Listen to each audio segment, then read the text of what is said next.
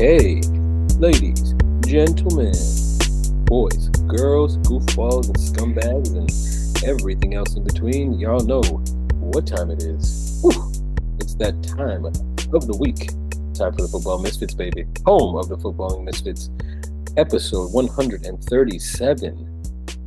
I'm your host with the most, LV, a.k.a. Paper Fronto, a.k.a. My Rainey's Black Bottom, a.k.a. Buck Nasty. A sad Spurs fan? It doesn't even matter anymore, does it? Maybe a little bit, based on what we're hearing in terms of coaches and stuff like that. Well, we'll get to it.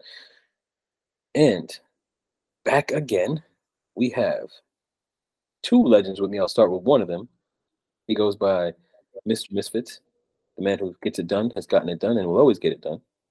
I also know him as Ronnie, and I think you guys do too. Ronnie, say what's good for the one time. Hey, what's up? How you doing? Stay strong. Be brave. Speaking of brave, at the data desk this evening, he's also back from a lavish trip over there, making sure Madrid are handling business in the Champions League as usual, trying to convince Ancelotti to stay. Will he? Won't he? Who knows? But nonetheless, that man at the data desk goes by none other than Spencer Tino Perez. Spencer Povich, Mr. Data Desk himself. Spencer, y'all. Spencer's back. Spencer, say what's good for the one time. What's going on, everybody? Peace and love. Peace and love. I feel like the world is balanced when it's RSL on the pod. The real one, not the one that lost to LAFC on the weekend. Yeah, bozos. Neither here nor there. just catching strays perpetually throughout the course of this podcast, which is so sad. But anyway, lots of goings on. Business end of the season is alive and well. Folks are crumbling. Folks are stumbling. Some are thriving, and some are just alive. With that being said,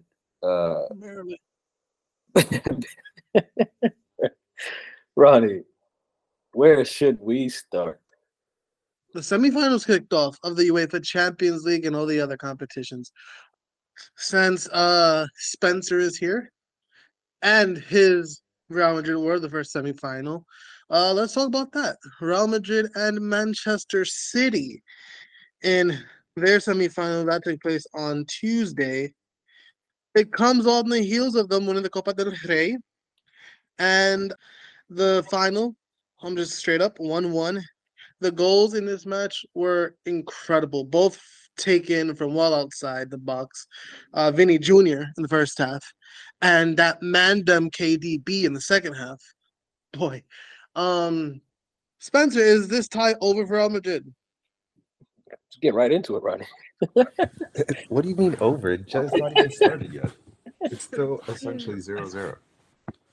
I'm just saying that to give a reaction. I still think Real Madrid will come out in the second leg, but your insights on the first leg. It's tied 1-1.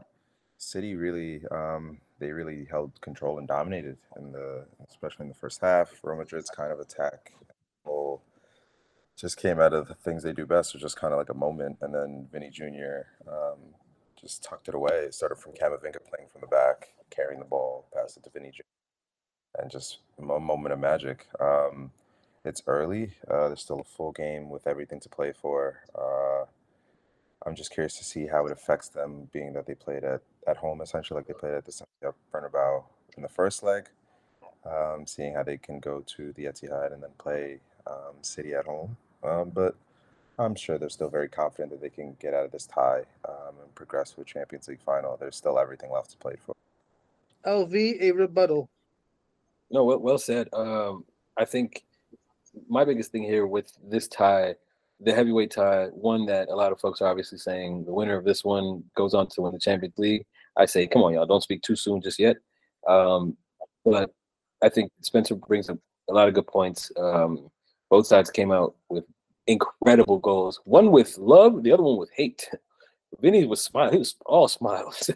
KDB, on the other hand, wanted to take Courtois' head off for many reasons, allegedly. I see what you did there. Hey, thank you, sir. Thank you.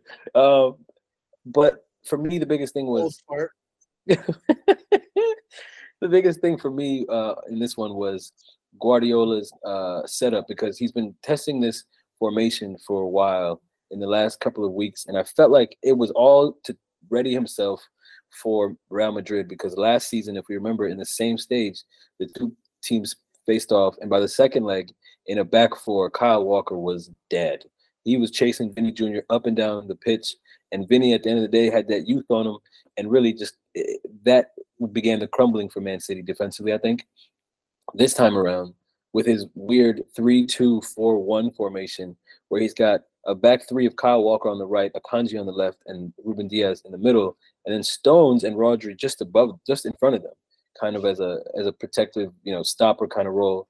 And I feel like they did that just to make sure that they had some sort of setup for Madrid's incredible attack on the wings, and then Benzema obviously making those runs that you can't stop. And with all of that, Vinny Jr. just cut inside the middle instead of going out wide and scored. So I'm sure that's got to get City kind of confused, but they did get their goal back, and I think it's this tie is, I don't know. I'm very excited for the second leg. I think City will have the edge. Did you guys see Rudiger sticking to Haaland like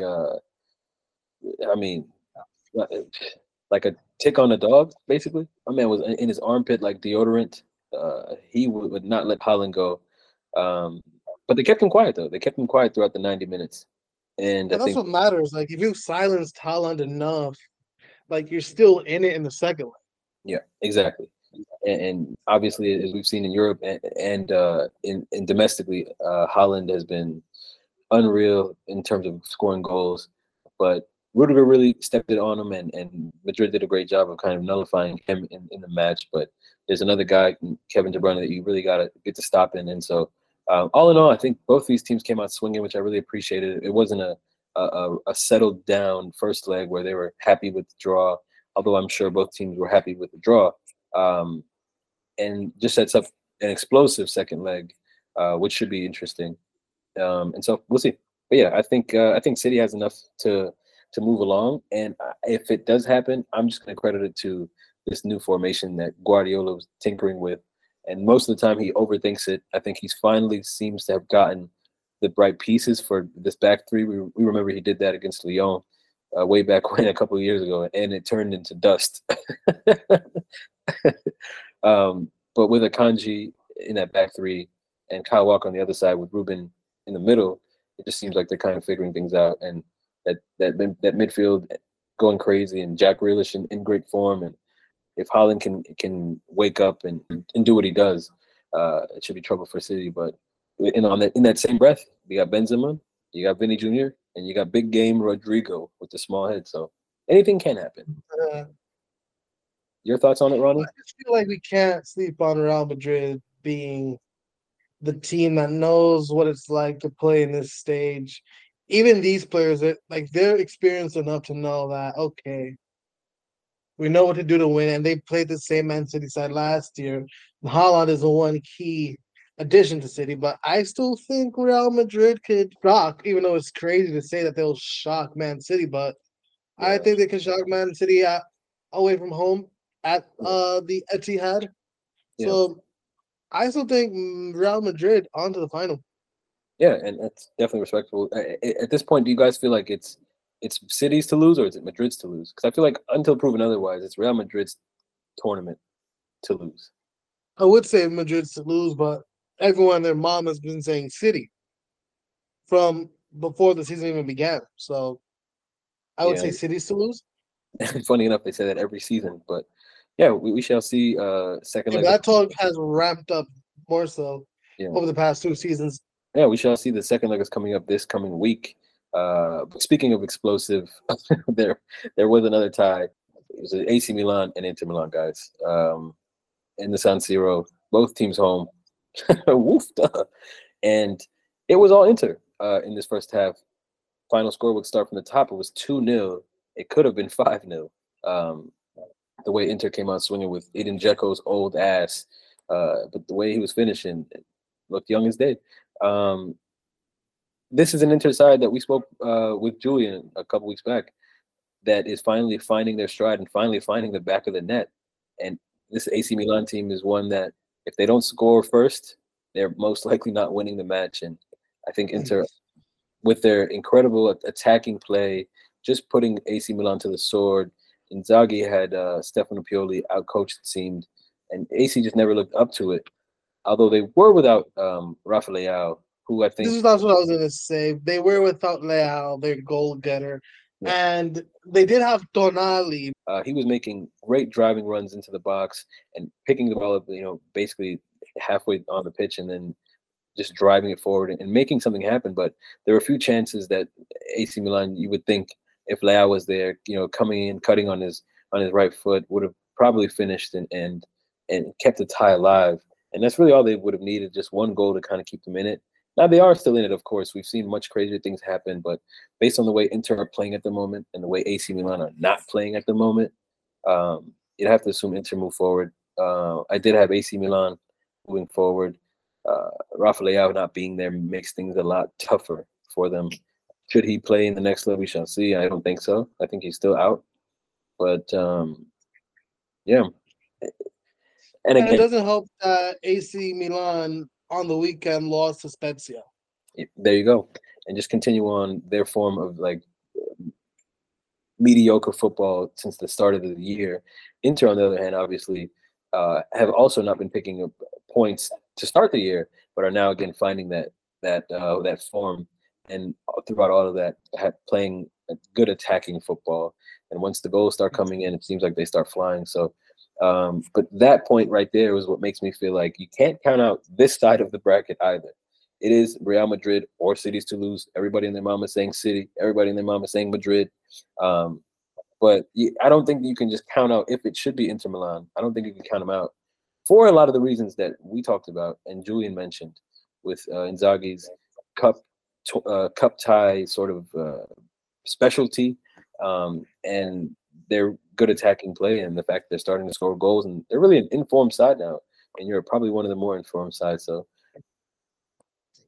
more so, I feel like Milan's back line were pretty much exposed. Foucayo Tomori did not have the best match at all. Simone Cairn as well. By saying didn't have the best match, you mean he was ass? Absolutely. I mean, yes, as you do, words, Calabria on right back. It just wasn't. They just didn't look like the strong team that they have been. And then at least defensively. And then sure. You couple it up with the loss on the weekend to Spezia. I don't know if Milan's able to get out of the second leg. Hopefully, they, you know, fix all that in training and whatnot. But as much as I would have loved to see AC Milan in the final, and it's very much still happened, it looks like it's Inter's. It's Inter's. Yeah. I think obviously in the cup tie, you know, form goes out the window, especially in the derby. But if you're just looking at how the two teams have been playing, it's kind of hard to ignore it. AC Milan's, I mean, defensively, they've been solid at the very least. They just haven't been able to score goals. And like you said, their defense was exposed by Inter in just the opening 10, 15, 20 minutes of the match. And that kind of set the tone. So I think I agree with you there. If AC Milan pull it off, obviously, again, we've seen crazier things happen, but it really doesn't seem that way. Yeah, man. So now going into the second leg, wait and see. Again, I'm hopeful AC Milan can make a tie out of this, but it's all looking like Inter right now, fam. Agreed. Again, those semifinals will kick off Tuesday. Inter and AC Milan will run it back. And then on Wednesday now, that'll be Manchester City and Real Madrid. So that's your Champions League recap. But have no fear, there was plenty of Europe in the air, plenty of goals and plenty of cracking matches, in my opinion, in not only the Europa League, but the Europa Conference League, something that I've been skipping basically for the last 4 months. Yes, the Europa League and the Conference League. Again, both of them are in the semifinals. Let's begin with the one where I have a rooting interest in. Oh, yes, Ronnie. I'd love to know, Ronnie, when Sevilla scored first, were you thinking, they're going to do it again? Or were you like, I think we can find our way back in this time? Exactly. I did expect Juve to leave it late because that's what they've been doing all season. Federico Gatti scoring the game winner off of a pass from Federico Chiesa. Yeah, I got what I expected, to be honest with you. 1-1 going into the second leg, playing at Ramon Sanchez-Pizjuan next Thursday. Juve, if it weren't for Di Maria, if it weren't for Gatti, Vlahovic has had a down season, but he had a decent game in this one. But like I said, Di Maria is the Europa League king this season. If it weren't for that, I don't know where I would be right now. Looking forward to the second leg. Hopefully Juventus can go into Spain. A tough environment. Sevilla, they are pissed this season, but the Europa League is their bread and butter. They're not in the final just yet, so I'm not conceding the match, but I think Juve can advance to the final. Where are your nerves or your expectations going to the second leg? Hopeful? I'm expecting the same shit. I'm expecting Sevilla to, give Juve a rough time, maybe even score first. And Angel Di Maria being called upon again. And maybe Vlahovic has a say in this too. Yeah, I think Di Maria was expected in this first leg, but a big game player and Juventus's man this season. So he's got some tricks up his sleeve for the second leg. Somebody's going to get Rabona, perhaps. But more Italian footy. More Italian footy in Europe as we go on. If you're counting, that's three teams. And here's the fourth one. Roma, Jose Mourinho, their way to a 1-0 win over Bayer Leverkusen. I didn't expect Leverkusen to win this match, if I'm being honest, especially at home for Roma, where they've been really, really good. And through their men, I think in Roma, they have two of, I think, not the top scorers in the league, but I think those that are left in the competition, the top scorers are on Roma in Dybala and I believe Lorenzo Pellegrini. So, but if it was a Jose Mourinho match through and through, a 1-0 finish in a cup semifinal, they know how to get it done. He's been here before many a time. That's exactly what Roma did. Eduardo Bove in the 63rd minute, and that was all she wrote. Leverkusen, a high-flying attacking side, defensively not so much. They've had their ups and downs this season. Kind of climbing on the upward with Chabi Alonso and his coaching, a really good counterattacking team. But there's also a great counterattacking manager on the other side in Jose Mourinho. So you're going to have to do a little bit more than that to get them. 1-0 the final score. Any thoughts on this match, Ronnie? Chabi Alonso, another Jose Mourinho disciple. It was an okay game for Leverkusen. Of course, the goal comes after the hour mark, and it just seemed like, I don't know, Roma were going to hold on, and they did. But this is most definitely a tie that's not over. They're going to go back to Germany for the second leg. And 0-0 finish, second leg. Ooh. Or 3-0. Or 3-0 Roma, but I think Mourinho's got this in a headlock. Not even a goal coming out for Leverkusen. I don't know. I think Mourinho's got it in a headlock. He just he just knows what to do in these situations, and he's got the leg up already. I don't know. That's how I feel. But you don't even think Leverkusen will score at all? I don't know. No. I don't think so. Well, damn. Shots out to him. That one, but okay. I have faith in Divock's self, so let's see. I have Juve, Leverkusen going Budapest. You clearly have Roma and... I got Juve. Juve-Roma, Italian final there. And Spencer is going out of bounds with this one. Sevilla versus Leverkusen. Yeah, I'd have liked to go... You know this.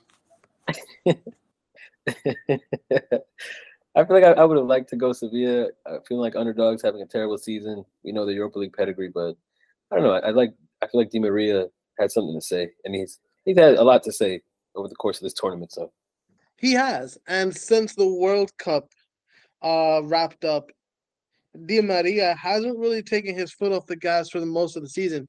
He had like an off game or two, sure, but more so in the Europa League, Di Maria has been Juve's saving grace. So I feel like he'll have a lot to say in this second leg. and it'll get Juve to the final.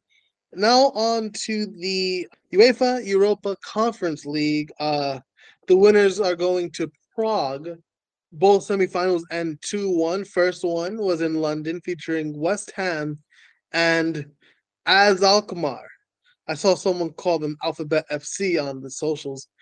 After Alkmaar takes the lead going into the half, Said Benrahma, I still don't know why he's playing at West Ham, and not one of the big six decided to call him up. He scores a penalty to equalize, and then Mikel Antonio scores the game winner. So West Ham goes into the Netherlands up 2-1. The other tie features Fiorentina and Basel. In a tie that everyone has predicted to see Fiorentina go through, maybe not Spencer, but Basel comes out with a 2-1 victory. If you're counting, that's 5 Italian teams left in Europe, and that fifth one mucked it up. Final score in that one again, Fiorentina 1, at home, by the way, Basel 2. LV, Europa Conference League, thoughts? Basel really put Fiorentina to the sword, and it was interesting to see. So much so that they would get the opening goal, which was chopped off due to being offsides, before Fiorentina went back up the pitch and scored the opener. In the second half, Basel came out a different side and just really kept that energy away from home. Again, like you said, they've got some energy about them. They look exciting, scoring the winner super late. Fiorentina does have that attacking threat. We've said time and time again that they score 4 and 5 goals often, interestingly enough. But Basel seems to have some energy about them, and they I don't know, they seem to, they match up very well with Fiorentina, it seems. They were getting in behind, they were getting chances on goal, and they just looked the faster, stronger team. We'll see if they keep it up that way. I'm not sure if any of us had Basel going through, but this could be tricky for Fiorentina. Yeah, and I think you saying that they match up very well against each other is very accurate. And you saw that in this match. West Ham has some talent, and clearly their eggs are in this basket. They managed to stave off, relegation in the Premier League for the moment, but their eggs are in this Europa Conference League basket, and they're coming into a slight bit of form. They beat United in the league over the past week, and they look lively. But this match was entertaining, very entertaining. Alkmaar, a team who also in this tournament has been quite dangerous. We saw them get a result against Lazio recently, and they look like the better side in the first half, but it was a tale of two halves, as you said. Said Benrahma getting that pen, and then their talisman and Mikel Antonio finishing things off. West Ham looked strong. David Moyes was hype. Yeah, man, when you haven't really had much going on for this season, this is your bread and butter competition. You have to throw all your eggs into this Conference League basket to salvage at least some type of success. And you can, for as shit as you've been in the Prem, you can still end the season with a trophy. Yeah. And again, a run of form that's been, I would say, pretty decent. They're finally picking things up. We remember they got the result against Arsenal a month or so ago. Again, they beat United very recently. So they're picking things up towards the end of the season, and they might be blowing bubbles at the end of the year.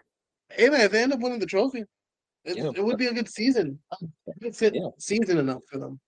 I would agree. Great success. A cup for them. Can't remember the last time West Ham were in a final. Just kidding. They were there last season.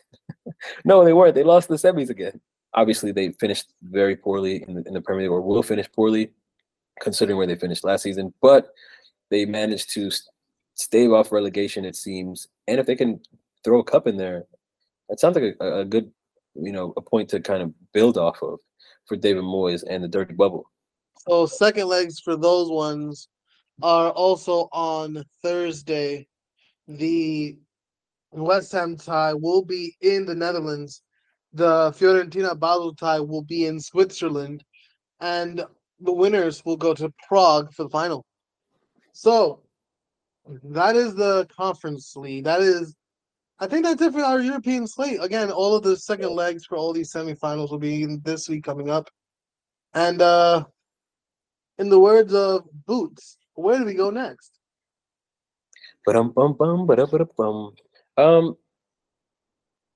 I would say they're pretty. There were two leagues that wrapped up this weekend. Yes, indeed. Two leagues wrapped up this weekend. We mentioned one of these teams running the table in their domestic league because I feel like they haven't really gotten enough looks. Feyenoord clinched the Eredivisie today. Shout out to them. Great season. 3-0 winners against the Go Ahead Eagles. Crazy name. They are on 79 points currently. That is 7 more than PSV Eindhoven. Ajax are all the way down in 4th. Alkmaar in 3rd at 64 points. Ajax does have a game in hand at the time of recording with 63 points. Quite the fall for Ajax. But we're here to talk about Feyenoord. Yes, indeed. Yeah, I mean, we don't need to necessarily look too deep into Ajax, considering that, you know, they lost the manager that was sort of a talisman for them. They do have some talented players, but you love to see when a new team runs in the league and takes things over. And Feyenoord this season, great, and I've said this 100 times already, attacking side, putting teams to the sword, scoring goals left, right, and center. Just, I don't know, top contender, just quality football from them and Arne Slot's men. Yes, and he wins the league on his 100th match in charge of Feyenoord. So quite the milestone for him. But it's about damn time that Ajax's reign on Dutch football comes to an end. And we mentioned all the players that this Feyenoord team has that they might be looking to cash in on if we're really thinking about it. And again, I'm looking at the Mexican international here. Jimenez. This team has been exceptional. Hopefully they can keep it up. Something tells me that next season they might stumble, but we'll see. But for now, let's celebrate Feyenoord. They win their first Eredivisie title since 2016-17. Oh, wow. And so what you're saying is a lot of these players and potentially the manager will be playing, should I stay or should I go? Potentially. I would stay if I were some of these players. Yeah. I know some of these players are going to probably have a huge price tag. So we'll see. The Netherlands is great at that. It's been more Portugal in recent seasons of cashing out on talent. But the Netherlands does always churn out a steady stream of talented players, which they cash out for sure. Yo, there was a video, I think it was published by the Eredivisie themselves. And apparently the Eredivisie leapfrog Ligue 1 in the UEFA coefficients. Yeah. And they made this whole theatric production on it. I forgot how they called it, but it was so elaborate, so unique. The whole Dutch league as a collective, as a staff, record label, football league, MF crew, just hit Ligue 1 with some strays, and boy, I mean, shouts to that. But no, Feyenoord, shout outs to them. They win the Eredivisie again, first time since the 16-17 season. And that was Dirk Kuyt's back end of his career on that team as well. Oof, duh. Dirk Kuyt. Yeah, he was already, you know, aging damn near. Liverpool legend? The same one. Jeez. The one who shot on Sheriff Tiraspol? That one. Yeah, no respect. That's one league that wrapped up. Barcelona. They got the job done in Spain. Official tissue. Barca took care of business. and where else to do it if not on the home turf of the global rivals in Real Madrid, then your city rivals in Espanyol. Ooh, nasty. A convincing defeat as well. Barca really just took care of business, and about time. We haven't seen Barca put up a bunch of goals in recent months, but Lewandowski got a good old brace to open the match up. Alejandro Balde after that, and Jules Koundé, short ass, shot to the short king, would get a goal there to make it 4 between goals from Abi Puado and Joselu late on to give Espanyol some sort of consolation. 4-2 the final score there. Barca, Xavi finally gets, you know, in his first full season, wins the league, a big achievement. We talked about how big that would be and a stepping stone for them. And they went and did it with all the lever pulling and all the we're broke and we might shutter our doors and oh, what was me? They went ahead and won the league, and so shouts out to Xavi. He did what his Spanish counterpart Mikel Arteta seemingly could not or can't do in the Prem. Big congrats, Kevin. Yeah, they're on 85 points right now. Real Madrid, who leapfrog Atleti this weekend, have 71. Jesus, oh my goodness. Yeah, man. So it is a bit of a gap between 1 and 2, and a bit is just being flattering, but it was always going to be a matter of when, not if, Barcelona sealed it, especially given that they did take some draws. They have a loss thrown into the mix, especially more recently against Rayo Vallecano. But they got the job done. They are the champions of La Liga with 4 more league matches to play. Lewandowski, he cooled off a bit towards the later stretch of the season, but he's definitely been instrumental in helping them lift La Liga. Xavi, of course, guiding them to the promised land of winning La Liga for the first time since 17-18, I think. Either way, Barcelona winning La Liga means we have to go to the Real Madrid analyst on the pod, Spencer. Hello. Barcelona are the league winners. What are you going to do now? Watch the Champions League. We still got a game to play. Ouch. Well, there is that. I mean, you can't win every year. They did mortgage. There was a lot of stake put into this the amount of money they spent in this season. So it's good to see that our rivals are still competitive, but we can't win the league every year. So we'll see what next year holds for us. And we did just win last year, so maybe we'll see. Taking the let's call it humble approach. I think that's a valid point, in that at the very least it's good to see that Barcelona are becoming competitive again. That is very much true. Yeah, and that's good for El Clasico and the league as a whole, I think. Teams like Rayo Vallecano and Real Betis and Athletic Club will have you think otherwise, because they're like, we're sick of these two teams. But not here nor there. Yeah, man. Looking through the La Liga table, I feel like the top 4 looks to be solidified. Yeah, and it's a lot closer than seasons past. The big gap. It's not closer than seasons past. Maybe Villarreal can go on a run if Real Sociedad stumbles. Real Sociedad also have to play Barcelona at some point before the season's up. Right. But I feel like Real Sociedad will play Champions League football. Whereas I think Villarreal and Betis are going to play in the Europa League, and shouts to Girona. They are in a Conference League place. With my man Stati Castellanos, shout out to him, shouts NYCFC alumnus.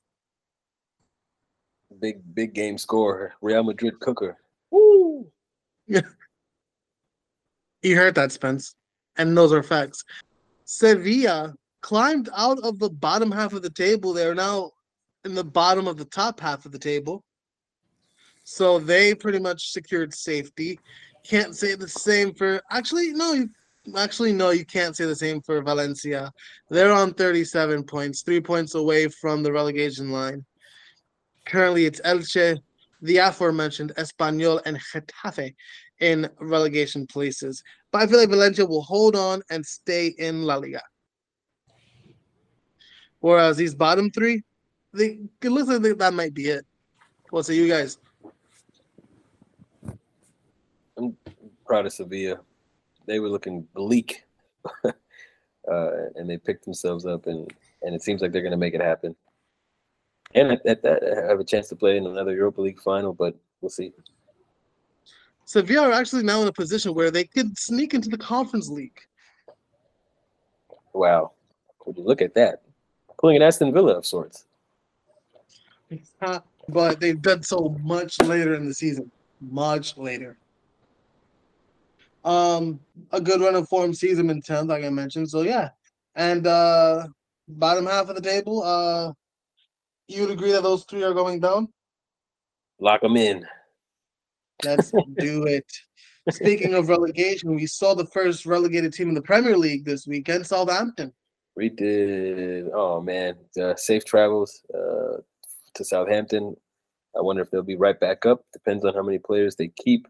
But mathematically, they have been the worst team all season. And if you're Arsenal, you're probably like, why did you even play so hard against us to get that 3-3 draw? You guys are going down. But it's been a rough season for them. They've had their high points. They played well in moments and in spurts. They, again, have plenty of talent. You wonder, is this it for James Ward-Prowse at Southampton, or does he stay there and guide them back to the Premier League? I say he stays. It's a beautiful thought. The man is essentially a Southampton lifer, and I don't see him leaving that. I mean, this is like a similar Harry Kane situation, but the only difference is Southampton sucks. Yeah. And Harry Kane is sucked into the clutches of Daniel Levy. Joining them could be a team who most recently made a Europa Conference League final, a team who most recently won the Premier League and the FA Cup, Leicester City. That's something that I don't think we've spoken enough about, Leicester City's demise. Yep. And they flirted with the relegation zone few and far between the last couple of seasons outside of winning the Premier League. You'll remember that the season, but right before that, they were almost relegated and managed to climb out as late as it gets. But with the management of Brendan Rodgers and now Dean Smith, unfortunately, they haven't been able to play in a way that seems like they even care. I feel like the team gave up on the manager going back into December with Brendan Rodgers. So they do have talent and plenty of it. We know they're recruiting and how they do that. But this team seems to have given up. A lot of these players seem mentally checked out. And on the other side of things, you look at teams like Nottingham Forest, you look at teams like Everton. We talked about West Ham, all picking up key results over the last couple of weeks. We saw Everton put the beats on Brighton. Just absolutely whipped their ass. We see Nottingham Forest rescue a clutch point against Chelsea, even though Chelsea have been giving points away for free.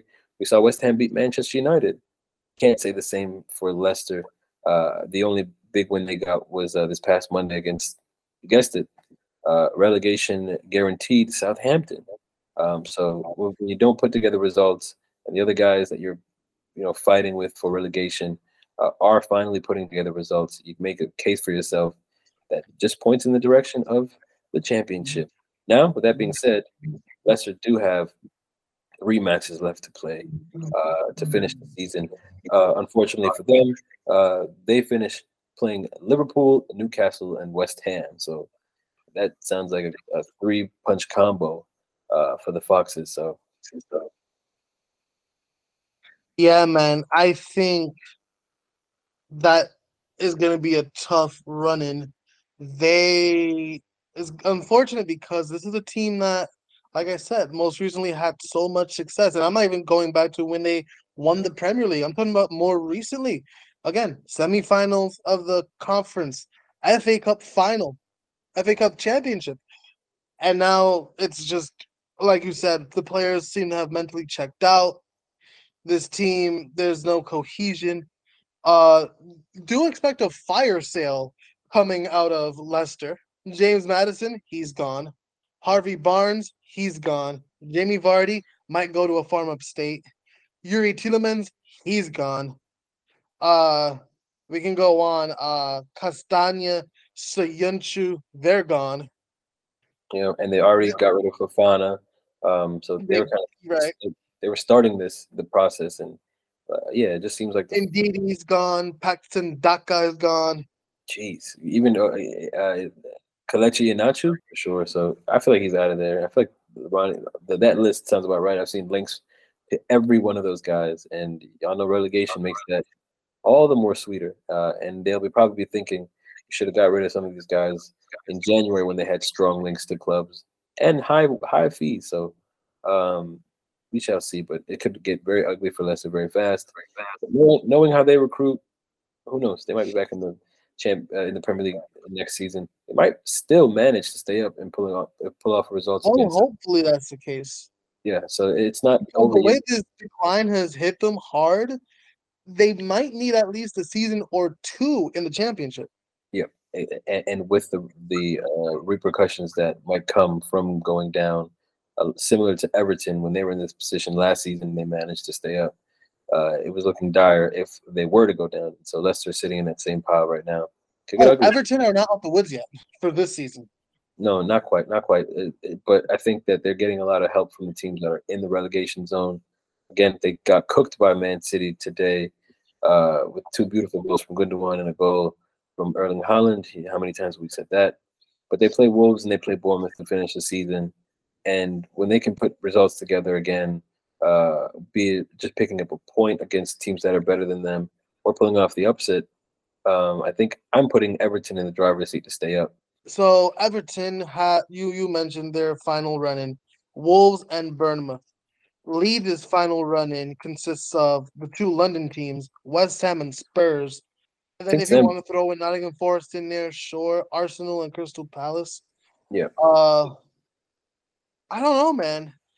Everything is pointing that Leeds deserves to go down, but I am not surprised if Everton does. I don't know.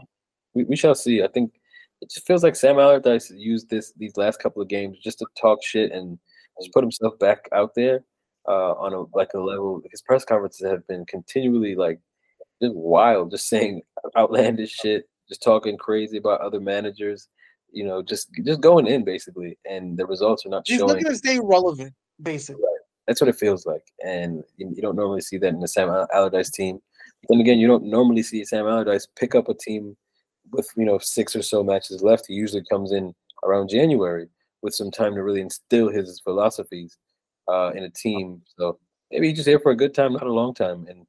And lest we forget, last time he was in a managerial spot, his reputation of keeping teams up went to shit when West Brom were relegated. Yeah, his first time, his streak was broken, and that was a team that was one time.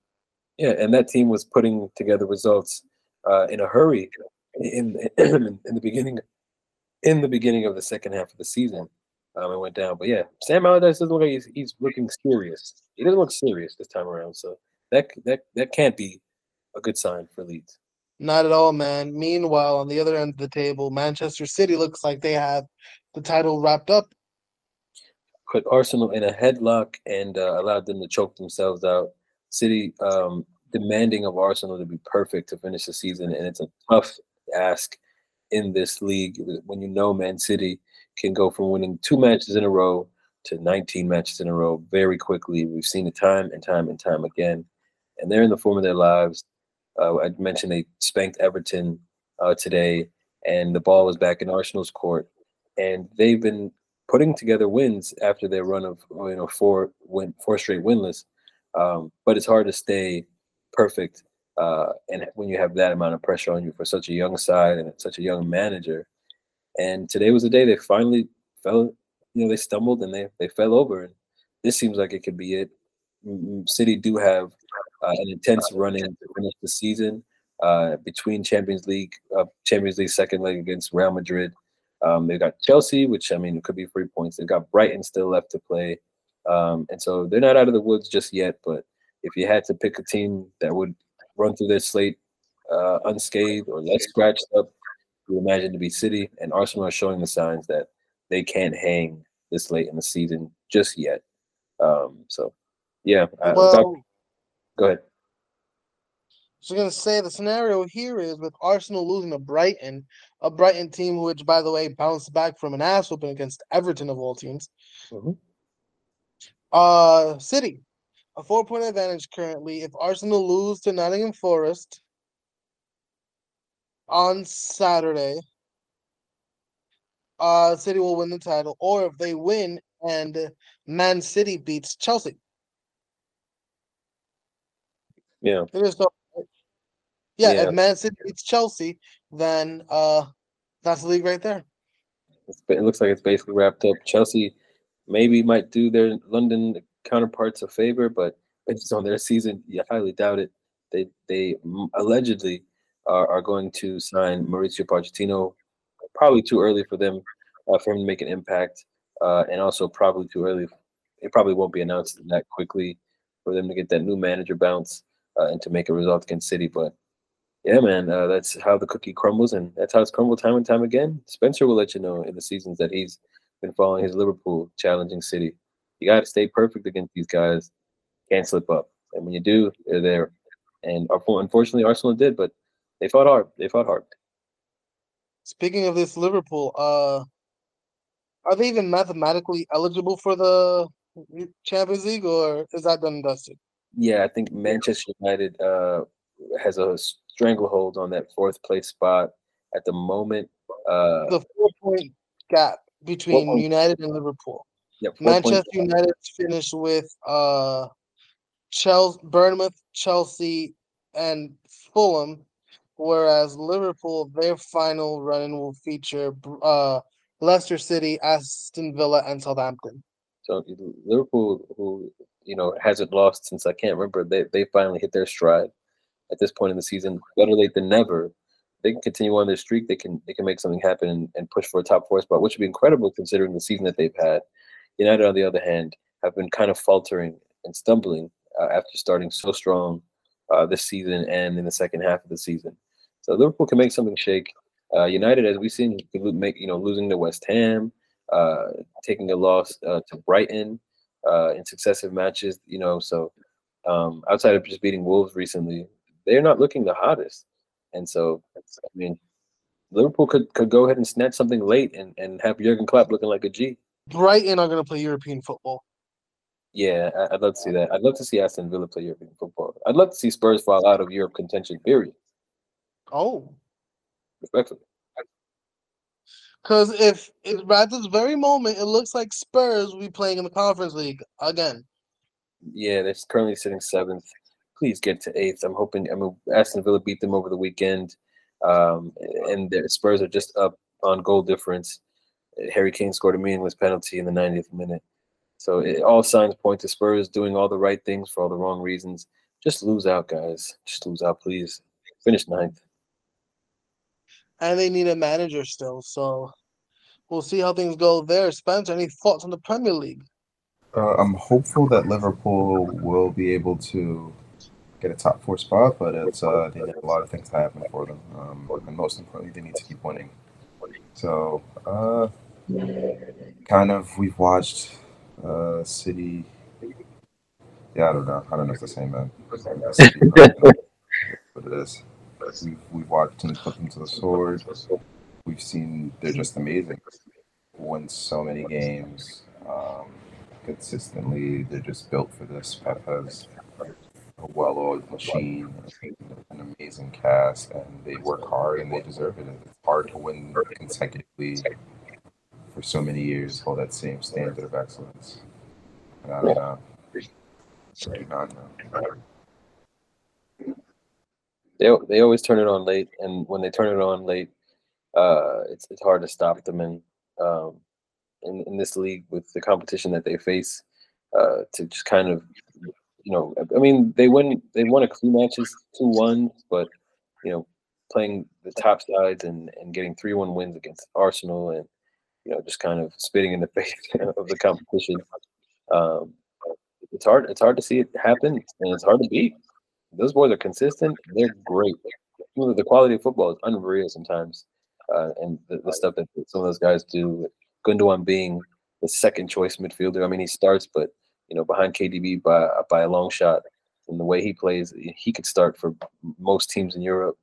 You could say a lot of the same for their bench players as well as their starting 11. So, City have it on lock, it seems. Yeah, man. We can go on and on and on about this. And I kind of do want to go on and on and on about this. But given the time we're recording, I'll save some thoughts for next week when they do clinch the league. Until then, where do we want to go next? Do real quick Bundesliga, BBB, and Bayern.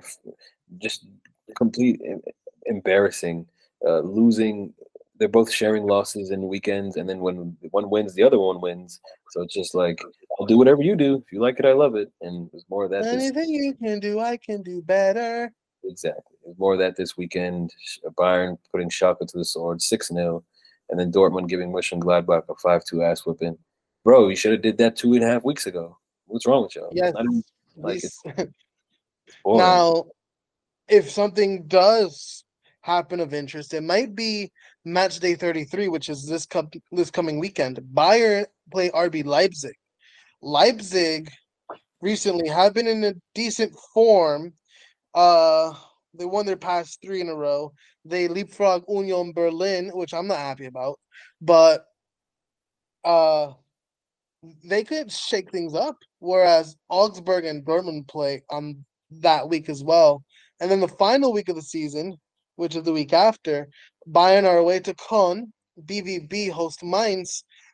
Dortmund's hoping for the best from that Leipzig match, because otherwise it might just end the way things look right now. Yeah, they absolutely are. What's going to happen is Leipzig's going to get a result, if they do, against Bayern, and then Dortmund's going to stumble and not win at Augsburg. If that happens, BVB gets BS of the year. Yeah, just so disappointing. So disappointing. But, I mean, it's a one-point title race. I've never been more disappointed at a one-point title race this late in the season. Now, former BS of the year recipient, Schalke, they have climbed out of the bottom of the table. They've had a pretty good past couple games. They did lose on the weekend. You mentioned it, 6-0 to, of course, Bayern. But they're still in the relegation playoff position. Currently, Hertha Berlin will see one team in the capital. And Stuttgart, they are in 17th place. Shout to Schalke. Especially, I mean, outside of getting clapped by Bayern Munich, as to be expected, they were looking pitiful at a point, but they're seeming to pick things up, which is interesting to see. Yeah, man. And the crazy thing about the Bundesliga is that the relegation scrap, no one has confirmed relegation just yet. Plus, you can even see Bochum and Hoffenheim thrown into the mix. Yeah, the top of the table is similar to the bottom of the table. It's close. It would still be nice to see the Berlin Derby again, but it looks like all this time with Hertha Berlin being the mainstay in the Bundesliga, Union will now be the lone team from the capital. But Wolfsburg, Leverkusen, they're fighting for a Conference League spot. Eintracht Frankfurt are in the mix, maybe even Mainz. Freiburg, they're now into a Europa League position. And of course, the top 4, Bayern, Dortmund, Leipzig, and Union. If that's all, I believe it's now that time. Yes, I feel it in the air. BS of the week time. Now, BS of the week time. And we spoke about this just before we started the pod. And you didn't know who would get BS of the week, but I figured I'd bring it up and then we could have the conversation. And Barcelona wins La Liga. Yes. They do it at the rival stadium, Espanyol. Yes. Espanyol looks like they'll get relegated again. Yes. They're doing the ring around the rosy Center circle. Why do they do that? Campeones, campeones. And Espanyol fans have had enough, and they invade the pitch, and then all you see are Barcelona players haul assing into the tunnel. Running for their lives. The Espanyol fan said, I'll show you campeones. Come here. They thought they were in Ligue 1 for a minute. Facts. Chasing down Sergio Busquets, the only guy in the tunnel that kind of stayed around, calling, talking to the police, help, get him out of here. Meanwhile, the other players showed their face and ran as far as they could away from the center circle of Espanyol fans. Just stormed the pitch in the most sinister way. That's the only way I could put it. But it was just so funny to see. So I'd say BS the week on Barcelona players for running that fast when they haven't been running that fast all season. Is it the Espanyol fans for taking their relegation anger out on their quote-unquote rivals? Just so much going on. So much going on. Now, again, you're right. So much going on. You can give BS of the week to anybody in the situation. It's definitely hilarious. It's not hilarious that, you know, players' lives are in danger, but in retrospect, now that everyone's been all right, tensions have cooled, the stadiums are probably empty by now, we can laugh and have a little laugh at it. One thing you did mention that we didn't talk about on the pod, Busquets. He's done with Barca at the end of the season. The last of a dying breed, if you will.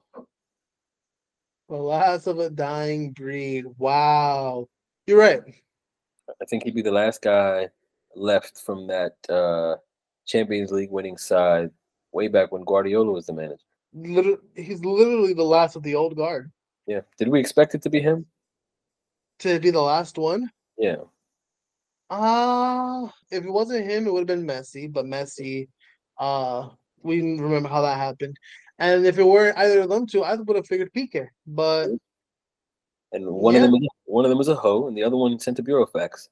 And that allegedly that Burofax is making its way to Saudi Arabia or Miami. I think the links to Saudi Arabia have gotten much stronger of late. I'm hoping for Miami, but yeah, it's hard to pass up $400 million a year. What in the fuck? Nah, I hope Messi goes to MLS. That's for the best. I honestly hope he goes back to Barcelona. Yeah, I'd be happy with Barcelona. I would much rather he goes back to Argentina before going to Saudi Arabia. Yeah, I think that last one's not happening. I know, but still, I respect it.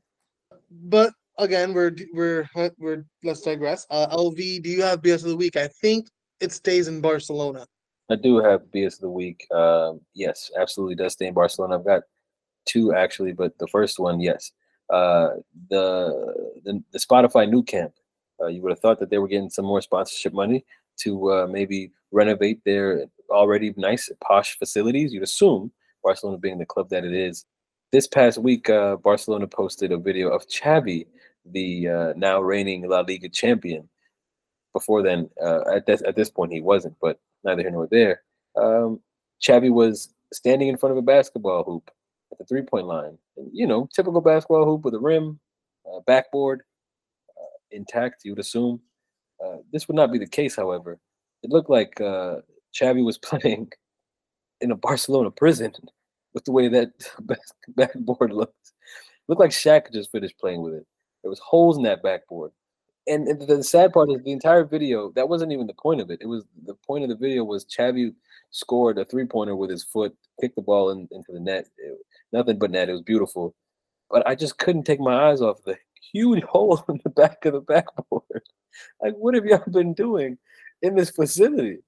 Like, I mean, I don't know. It was ridiculous to see, you know, project basketball courts look like a underfunded public school, termites, whatever. I don't know, but it was interesting to see, glaring, and they really been pulling them levers because with the way their facilities look, I'm not surprised Messi had to send a fax.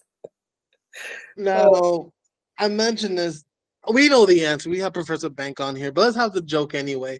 Imagine Barcelona basketball facilities right now. I'm saying, like, I hope that's not where y'all playing, guys. Oh, my goodness. Imagine going for a bank shot and it goes through the backboard. So be it to the weekend. Barcelona's backboards. Come on, guys. Just buy one of the hoops that you fill up with water, you know, the base of it so it steadies up. It's simple. Neither here nor there. My second BS of the week and the last one. Bundesliga social media. Y'all done fucked up. Oh, we got him. We got him. Trigger warning for those who are into anime. Go. Oh, my goodness. Clearly, the Bundesliga social person was not into anime. And for us that who have a social account and a podcast, we've had our fair share of mistakes. But some things you just don't make mistakes on. And it seems for the social person on the Bundesliga who posted Adeyemi of BVB's shin guard this past week. And if you're looking, it's of Luffy from One Piece, classic anime. Now, the social person, however, mistook that character for a different, I wouldn't even say arguably, a much more classic anime. Probably the classic anime. Probably the classic anime. Saying, Adeyemi shin guard, Dragon Ball Z? Whoa. Safe to say that didn't go over well for the comment section, as the first one I saw was, so who gonna tell him? That post was subsequently deleted in the span of about 5 minutes and reposted with the correct. Nah, fam, it was a bit longer than 5 minutes. It was low key like 30 minutes, right? It was a long time. Too long for that mistake. But everyone has their day. But then they reposted the new one and they updated it to, you know, again, to reflect the One Piece. And then looking in the comments, so we're going to ignore that now or what? like we didn't just see that 5 minutes ago? Like, come on now. OGs know the Dragon Ball Z post. We saw it. And for that, we give BS of the week. Bundesliga social person, get it together.